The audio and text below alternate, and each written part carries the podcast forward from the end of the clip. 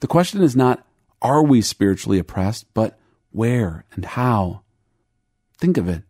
Why does every story have a villain? Little Red Riding Hood is attacked by a wolf. Dorothy must face and bring down the Wicked Witch of the West. Qui-Gon Jinn and Obi-Wan Kenobi must go hand to hand against Darth Maul. To release the captives of the Matrix, Neo battles the powerful agents. Frodo is hunted by the Black Riders. The Morgul blade that the Black Riders pierced Frodo with in the battle on Weathertop, it was aimed at his heart.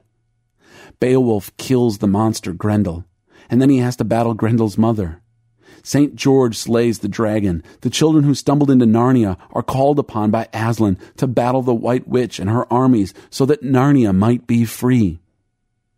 Every story has a villain because yours does.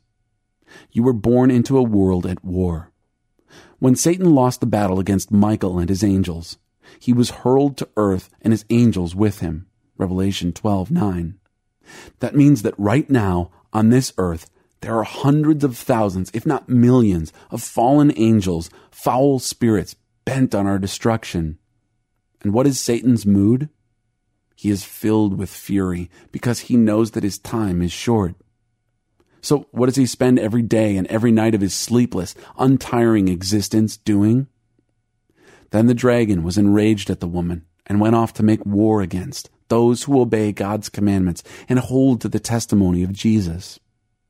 He has you in his crosshairs, and he isn't smiling. You have an enemy.